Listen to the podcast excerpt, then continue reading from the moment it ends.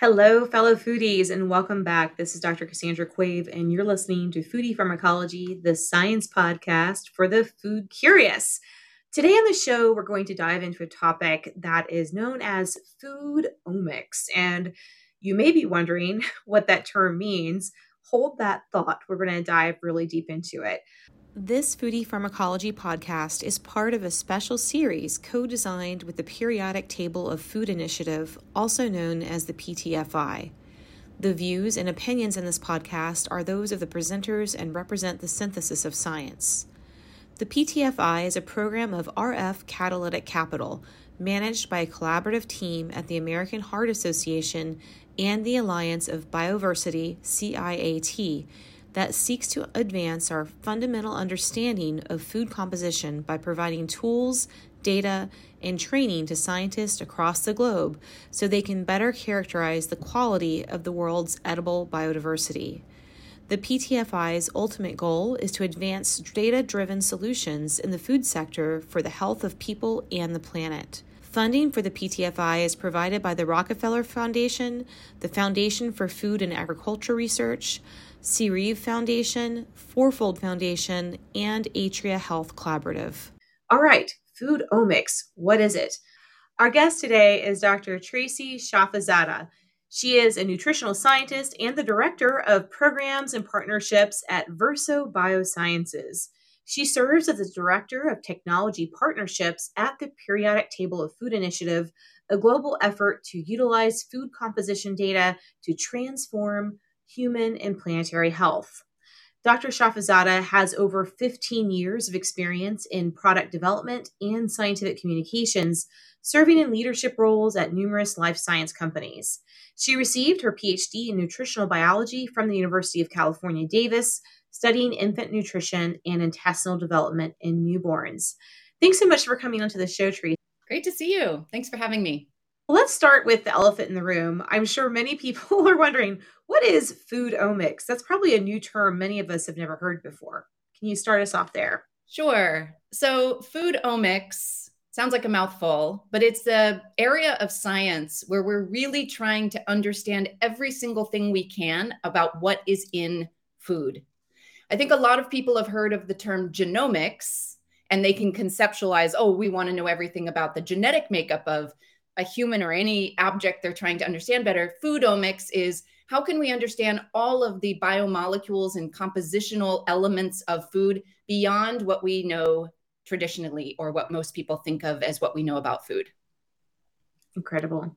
So I know that recently you published a paper entitled What is in a Tomato? Mapping the Building Blocks of Food. So what is in a tomato and how did you use foodomics to get to that answer? Great question. So, the topic of foodomics can be so complicated that what our goal was to be able to explain it to an audience of 11 to 13 year olds. How can we get our fifth, sixth, seventh graders to understand what foodomics is? How can we explain it in a way that's understandable and also exciting and make them want to learn more? So, this paper that we published really took the idea of let's look deeply in a tomato and let's explain what's in a tomato in a way that anyone could understand. And so, what we used was an analogy of Legos, which most preteens can identify with, and to think about your final product when you build something out of Legos is in you can enjoy it, but really you can look deeper and see that is actually made of many tiny pieces that have different shapes, different sizes, different colors, even different ways of moving that that then finally result in this end product. So if you take that analogy and look at tomatoes, uh, on the outside, tomatoes look pretty similar to each other. Some are different shape, some are a different color.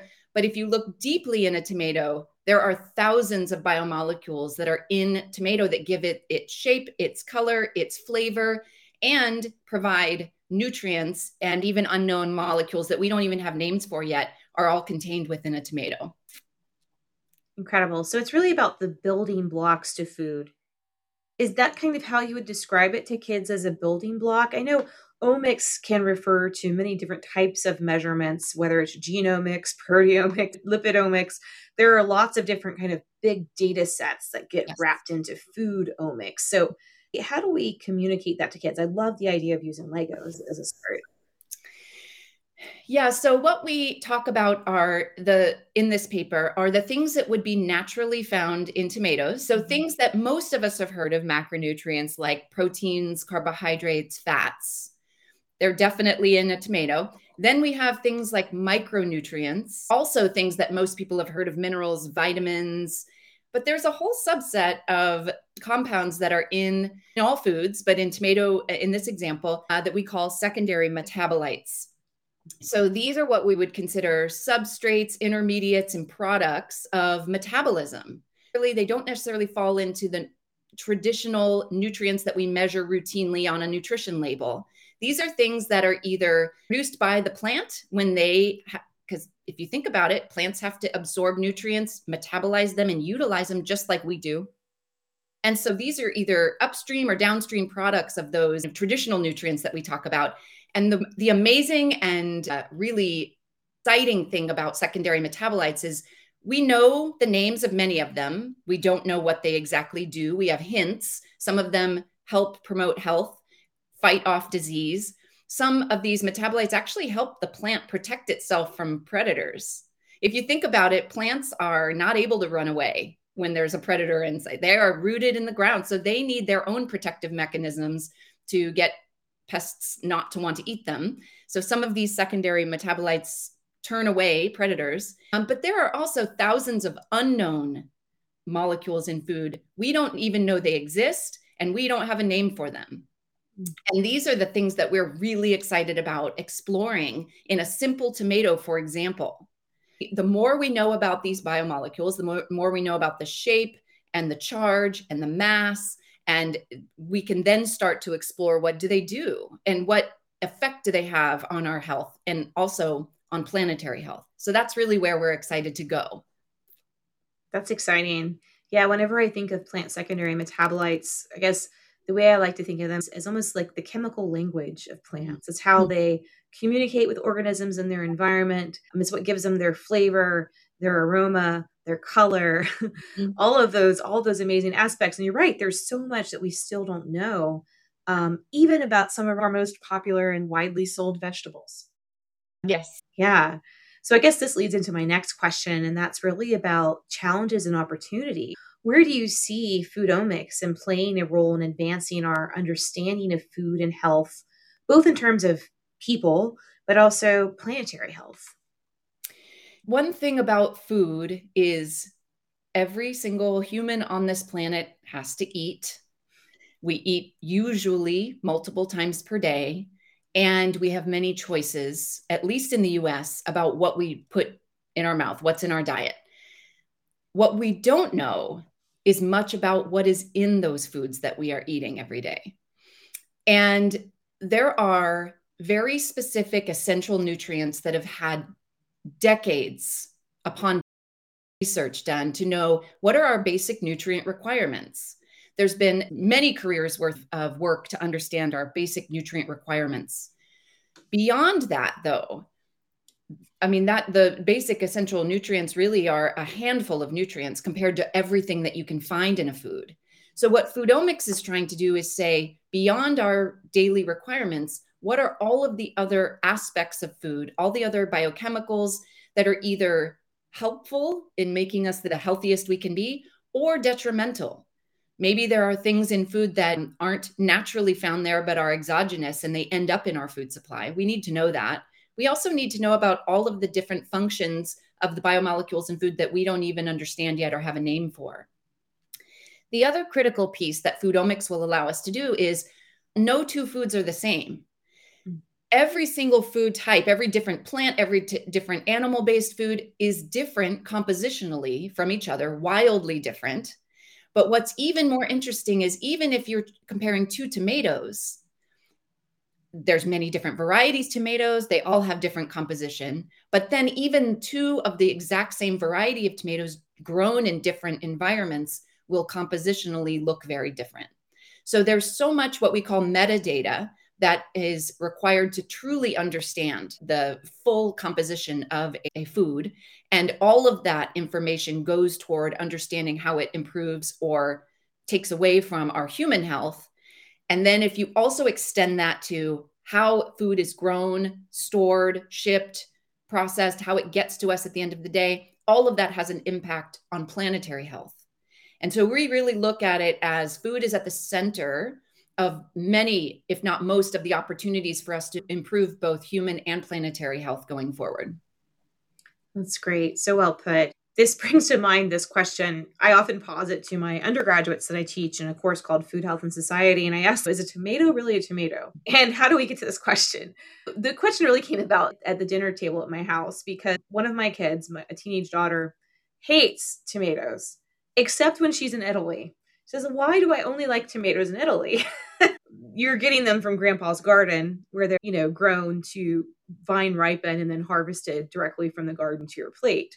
So there's a very different flavor associated with that compared to a tomato that's grown on the other side of the world, picked green, put into a container ship, shipped across by ocean or by plane or however they ship tomatoes, and then gas to force it to look red and pretty. There, is that tomato really a tomato?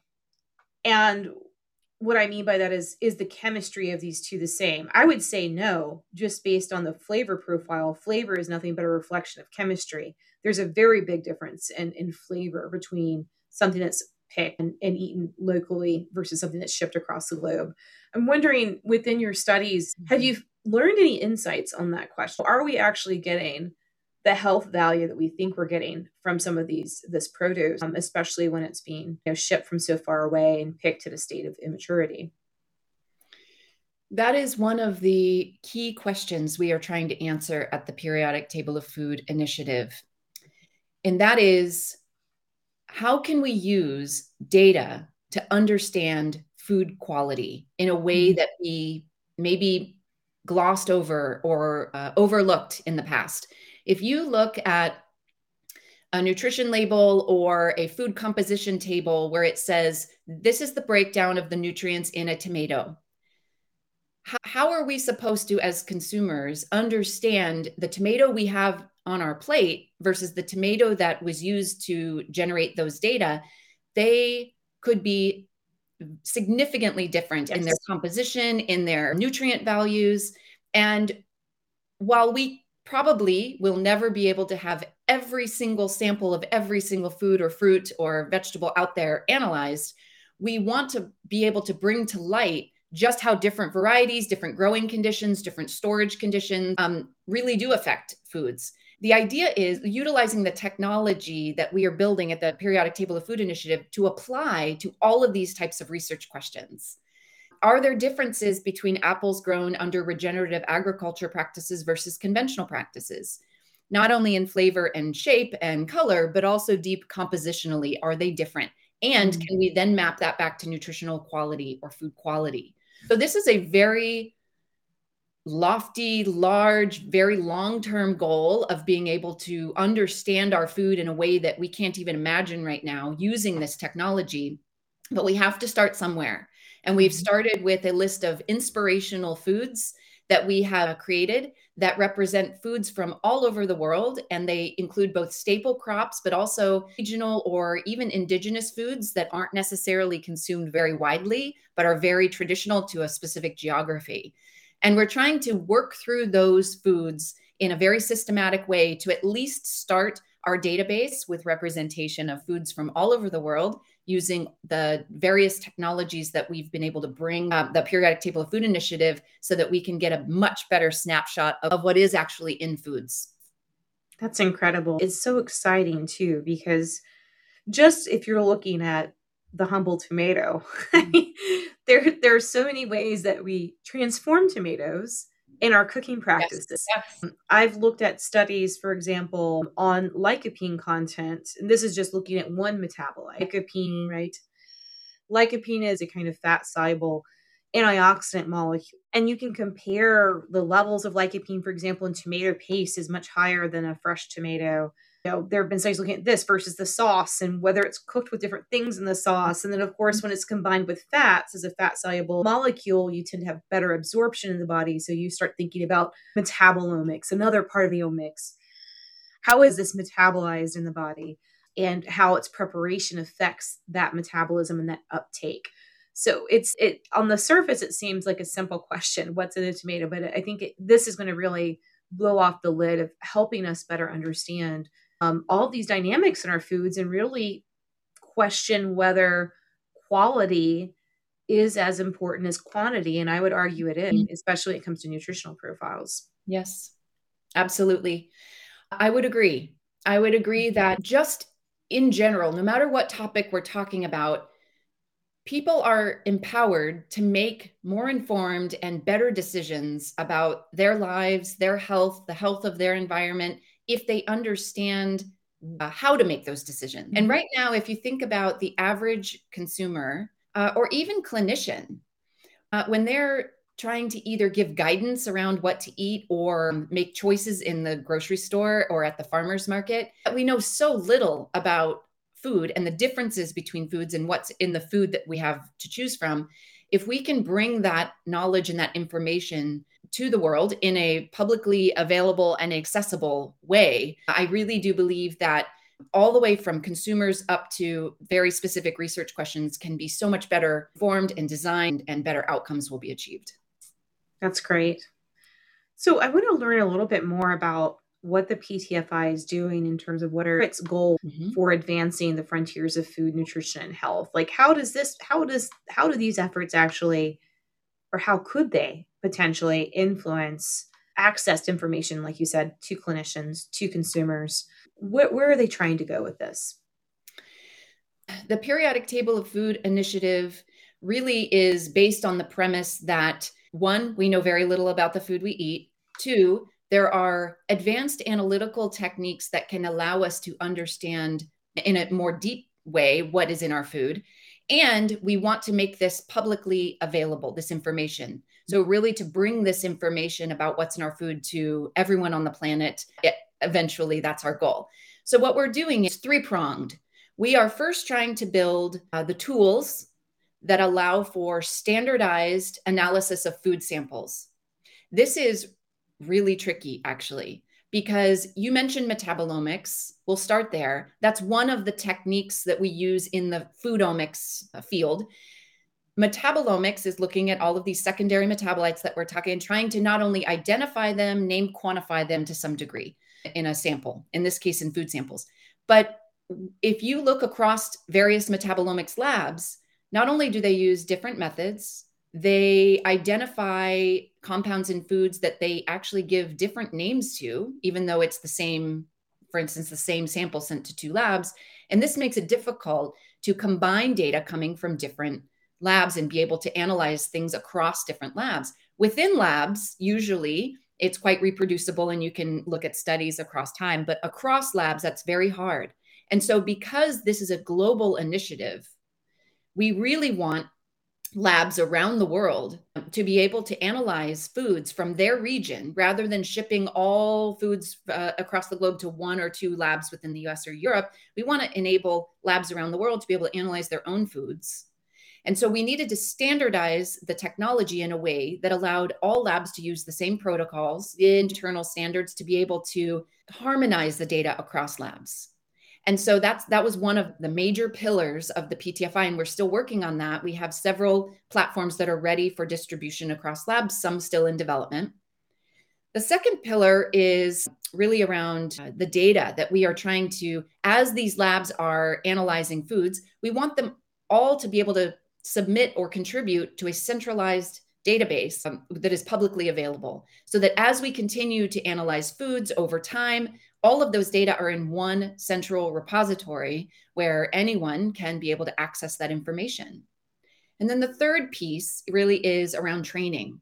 We want to enable farmers and people in the agricultural sector and also in the clinical sector and also consumers how can we help them understand what these data mean how can we provide them with tools uh, to be able to interpret the data and then how can they go on then to make better decisions either for themselves, their families, or in a clinical setting, or even in an agricultural setting that could actually change the food system from the bottom up. I mean, it sounds like you've got a lot of research capacity building initiatives embedded within this this pipeline, this innovation pipeline. And I think that's what you're speaking to of really reinforcing this, this concept of analyzing these products across the globe and not just at one centralized lab is key you know, to make this as a scalable project. That's really exciting. Well, one other question I had is so you're generating this multi-omics data following a standard protocol, kind of a data pipeline, data acquisition pipeline, and distribution pipeline.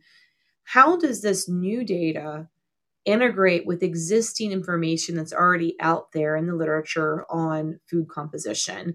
Are there ways to integrate these kind of cutting edge tools with what's already out there in terms of, of basic composition data? That's a really important question um, because there are, as I mentioned, decades of efforts and work to create what we call food composition tables. Many countries have their own food composition uh, tables.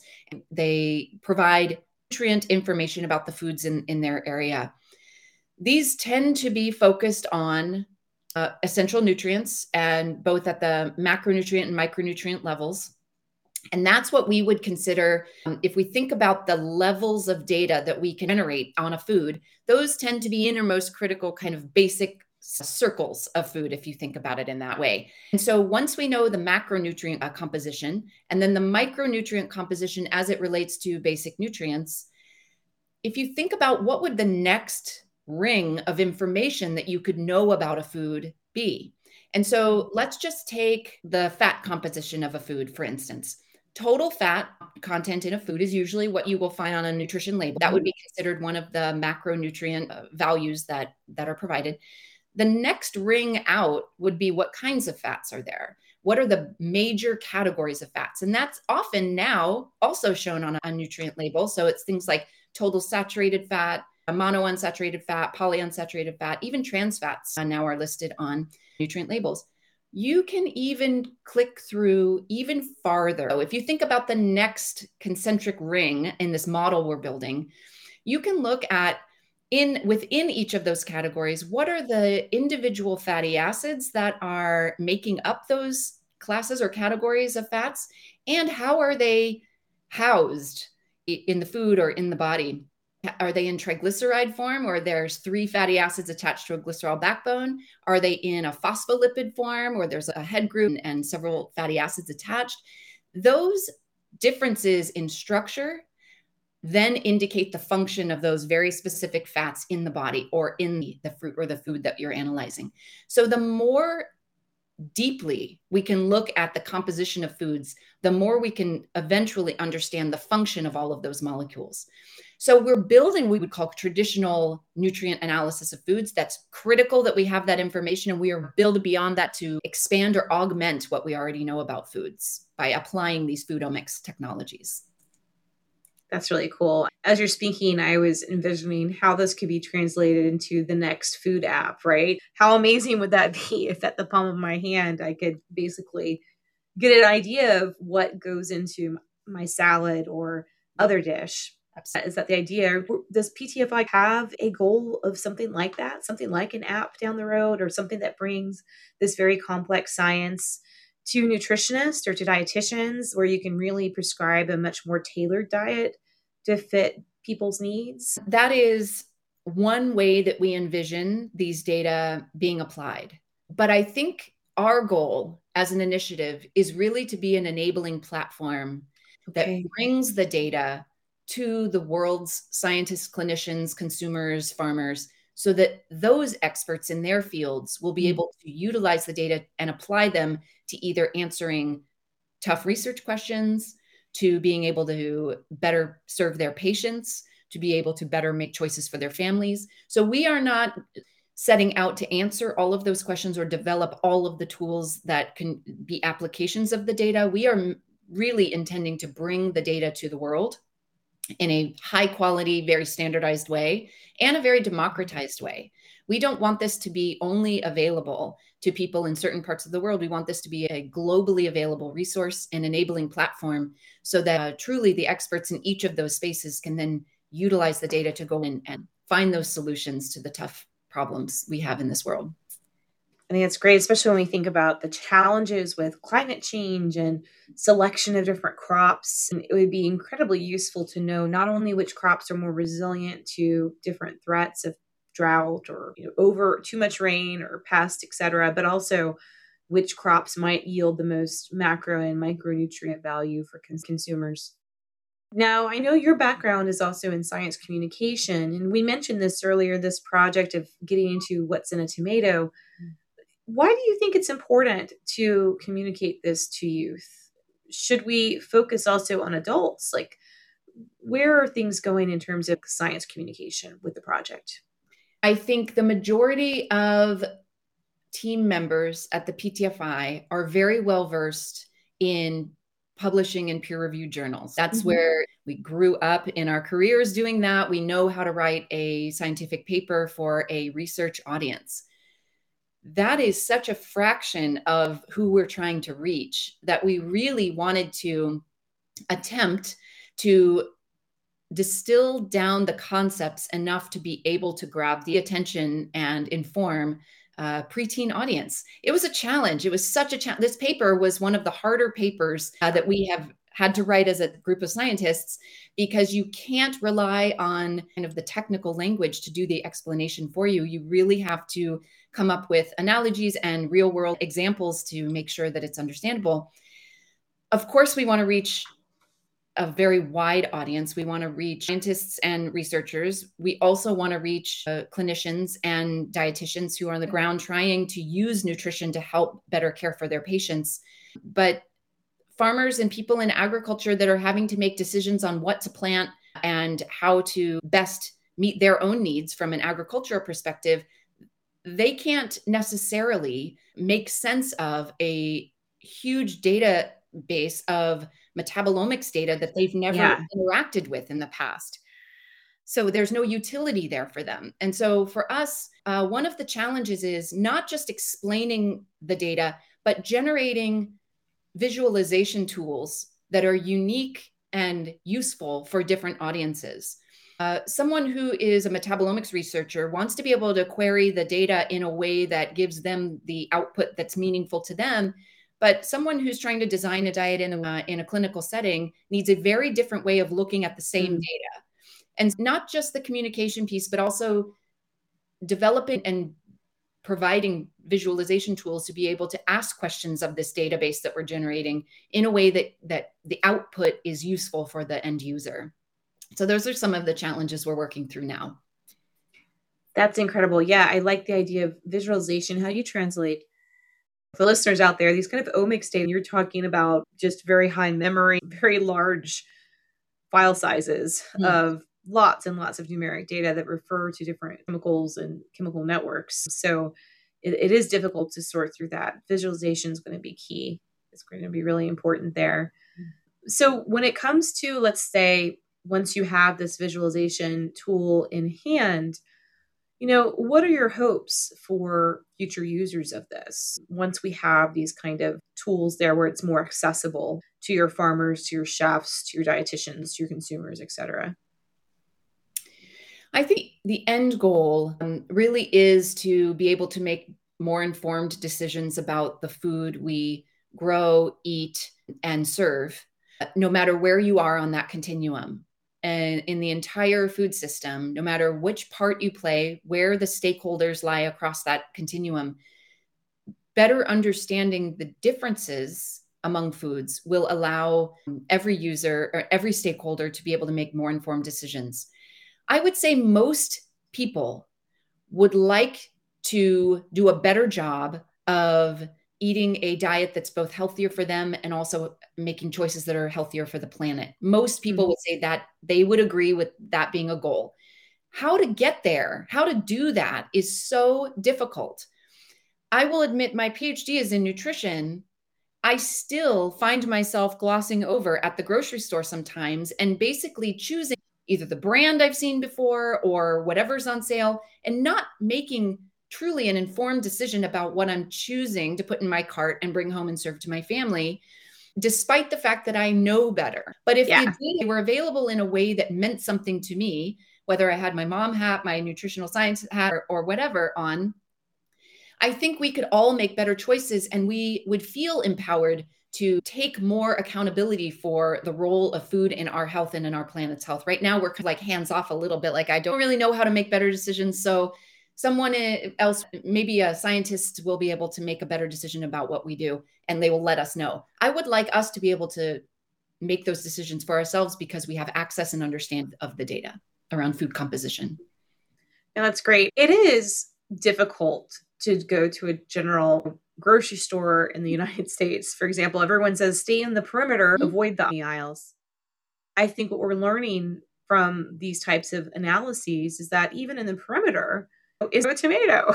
Or is this other food that you're eating? Like where was it grown? Where does it come from? How long has it been sitting in storage? Is its health value still intact? Um, or are we getting a very watered down version of what it potentially could be for our health um, those are tougher questions because we just don't have that data quite yet. Um, and we certainly don't have labeling to say this version of this tomato is going to be healthier for you or not.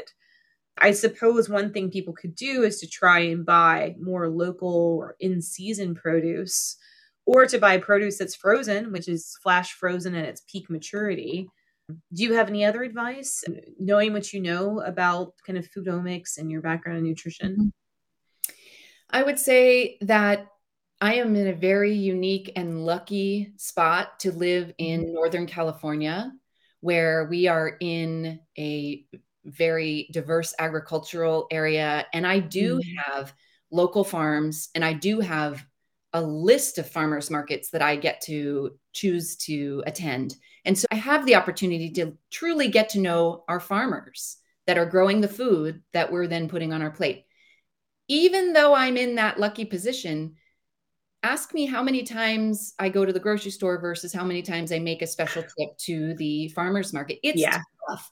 It it's is tough. really tough to to fit that amount of effort and almost research into your daily life when you're busy and you have busy full-time schedules and you have children.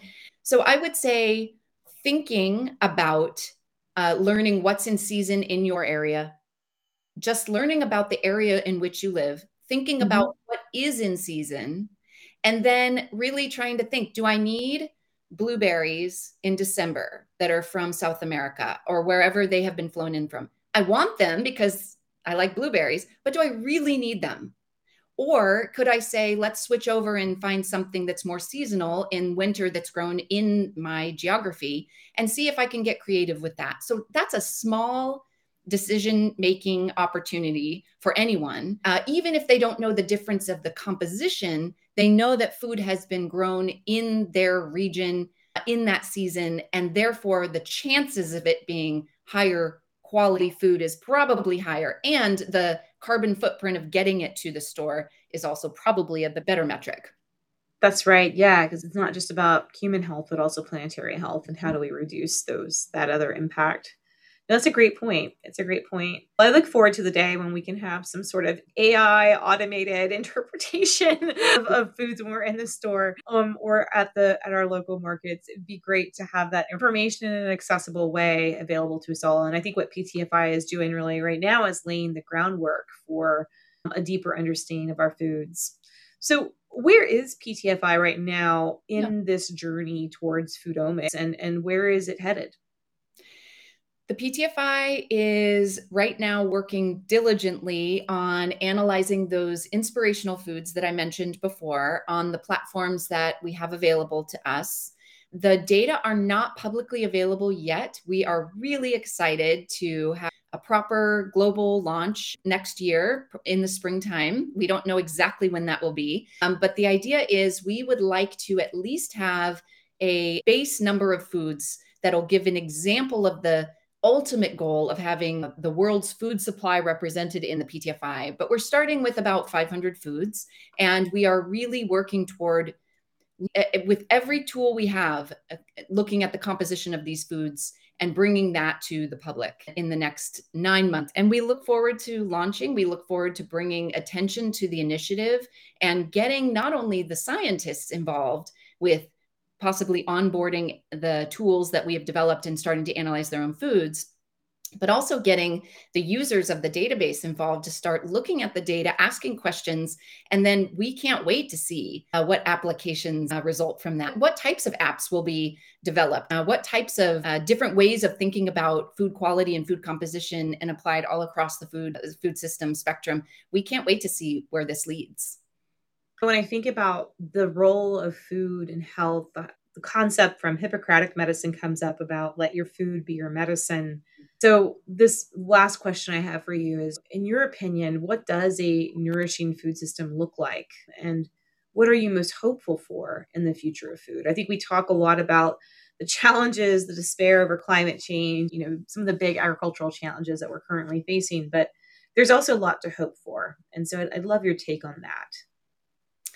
I think I am hopeful for the premise that we all want to do a better job of taking care of ourselves and taking care of our planet. I really, I do believe at some core level, everyone wants to do a better job. The amount of energy, the amount of difficulty, that's what we're trying to bring down and make it accessible so that people don't shy away from really taking ownership of their role in in food and nutrition and health and also the care uh, and health of our planet. We want to bring everyone as close as possible to being intimately involved in the care of both them, themselves and the planet. So I'd really like to imagine a world where we are proactively making choices and we are actors rather than reactors when it comes to really thinking about our role in human and planetary health. And I believe that bringing data in an accessible way to all stakeholders in the food system will we will see improvements very quickly and we will see innovation and improvement long term that we can't even imagine what that looks like yet. We're lighting the spark and i can't wait to see um, where that leads and where some of the innovations uh, take us in a healthy food system Amazing. Thank you so much, Tracy, for coming on the show. I learned a lot. I'm more hopeful and excited about some of these innovation and the exciting data that's going to be coming out soon with this program. Thank you so much for having me and let's let's be on this journey together. Absolutely. Mm-hmm. Thank you, listeners, for tuning in and for tuning in each and every week. You can find this and our other episodes at the Foodie Pharmacology website. You can go to foodiepharmacology.com.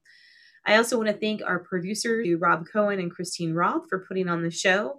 And again, you can find not only the episode recording of this show, but you can also find links to really fun merchandise and also the full video version, and of course, show notes associated with this recording. Thanks so much for listening. Stay healthy out there, and I'll see you next time.